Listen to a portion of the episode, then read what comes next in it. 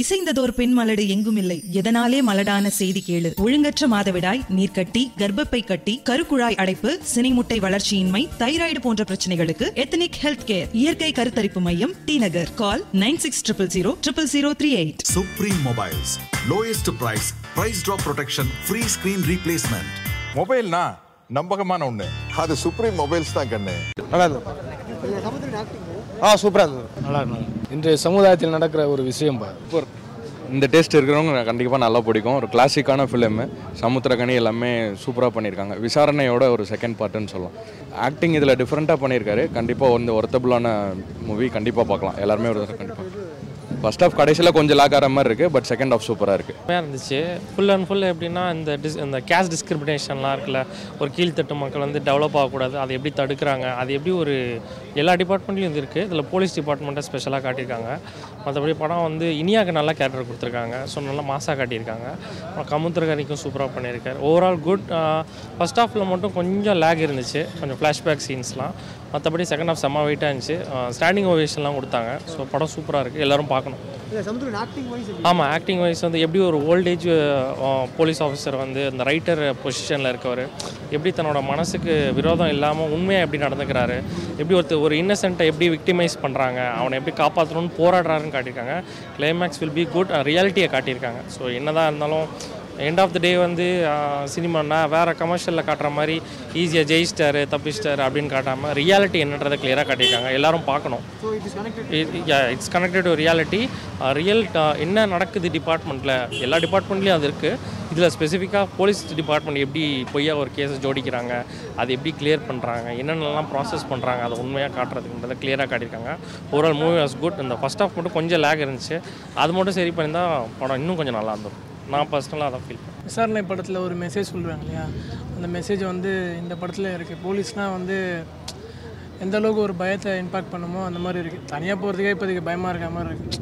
வெளியே வந்து சென்னையிலேருந்து எவ்வளோ பேர் வேலைக்கு வராங்க, ஸோ அவங்களாம் இந்த படம் கண்டிப்பாக பார்க்கணும். தனியாக போனால் எந்த அளவுக்கு ஆபத்து இருக்குது, போலீஸை நம்பலாமா வேணாமா, இந்த மாதிரி நிறைய விஷயம் இருக்குது. இன்னும் ஒரு பேசிக்காக ஒரு அடிப்படையிலேருந்து ஒருத்தன் படிக்க வரான், அந்த ஜென்ரேஷனை வந்து அழிக்கிறாங்க. கேஸ்ட் விஷயம் வந்து நல்லா சொல்லியிருக்காங்க. கண்டிப்பாக இந்த படம் எல்லாருமே பார்க்கணும். அதான் எப்பவுமே அதிகாரம் வந்து அதிகாரம் அதிகாரம் வந்து மேல்தட்டு மக்களுக்கு அதிகாரம் இருக்குது, கீழ்த்தட்டு மக்களுக்கு அதிகாரம் கிடையாது. எனக்கு என்னதான் இருந்தாலும் அதிகாரம் கிடையாதுங்கிறது அந்த படம் சொல்லுது. இன்னொரு ஜெய்பீம் படம் பார்த்த மாதிரி இருக்குது, நல்லா இருக்குது படம். அது ஆமாம், ரியலாக இருக்குது. அது ஆடியன்ஸுக்கு உள்ள கோபம் அதுதான் பிரதிபலிச்சுது.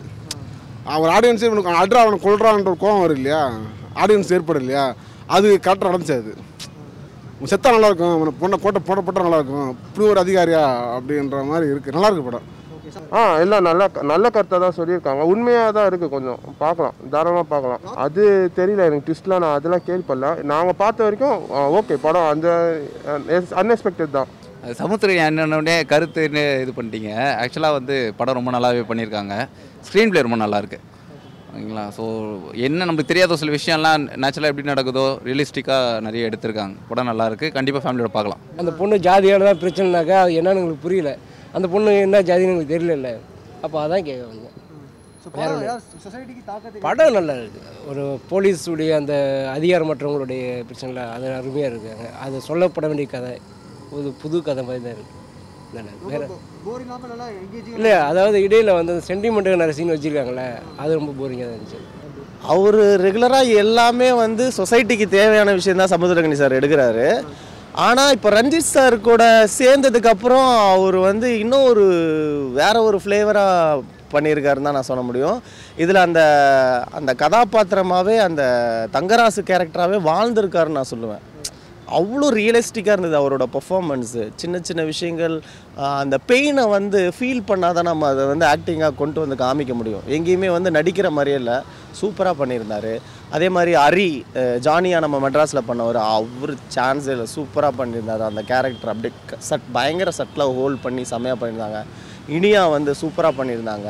எப்பயுமே வந்து நம்ம படங்களில் வந்து ஃபீமேல் கேரக்டரை வந்து ஒரு மாதிரி கா போர்ட்ரேட் பண்ணுவாங்க, இந்த மாதிரி ஐட்டம் டான்ஸு இந்த மாதிரி தான் காமிப்பாங்க. பட் ஆனால் இதில் வந்து ஒரு சூப்பரான ஒரு விஷயமாக அவங்கள காமிச்சிருக்காங்க. நல்லா இருந்தது. அவங்க வர சீன்லாம் கிளாப்ஸ் பயங்கரமாக இருந்தது. அந்த ஹார்ஸ் ரைடோடு வந்து அப்படி நிற்கும் போது எனக்கெல்லாம் வந்து அந்த ஹார்ஸ் போயிட்டு அந்த ஜீப்பில் போயிட்டு அடிக்காதான்லாம் அவ்வளோ அந்தளவுக்கு டெம்ட் ஆனேன்.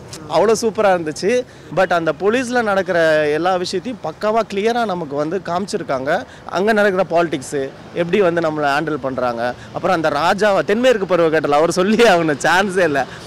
அவர் வந்து அந்த கேரக்டர் வந்து அவர் வரடெல்லாம் வர இடம் எல்லாமே நீங்கள் சிரிச்சுக்கிட்டே இருப்பீங்க. அந்தளவுக்கு கவுண்டர் சூப்பராக பண்ணியிருப்பார். ஃப்ராங்க்லின் சார் வந்து எனக்கு ரொம்ப நல்லா தெரியும். ஆட் மெட்ராஸ் படம் பண்ண டைம்லேருந்து எனக்கு அவர் செம்ம ஜாலியான கேரக்டர். இந்த அளவுக்கு சீரியஸாக எடுப்பார்லாம் நான் எதிர்பார்க்கவே இல்லை. பட் இந்த படம் வந்து எல்லாருமே வந்து ஃபேமிலியோட இந்த படத்தை பார்க்கணும். எங்கேயும் ஒரு வாட்டி என் பேர் திருப்பி சொல்லுங்கள். இம பிந்து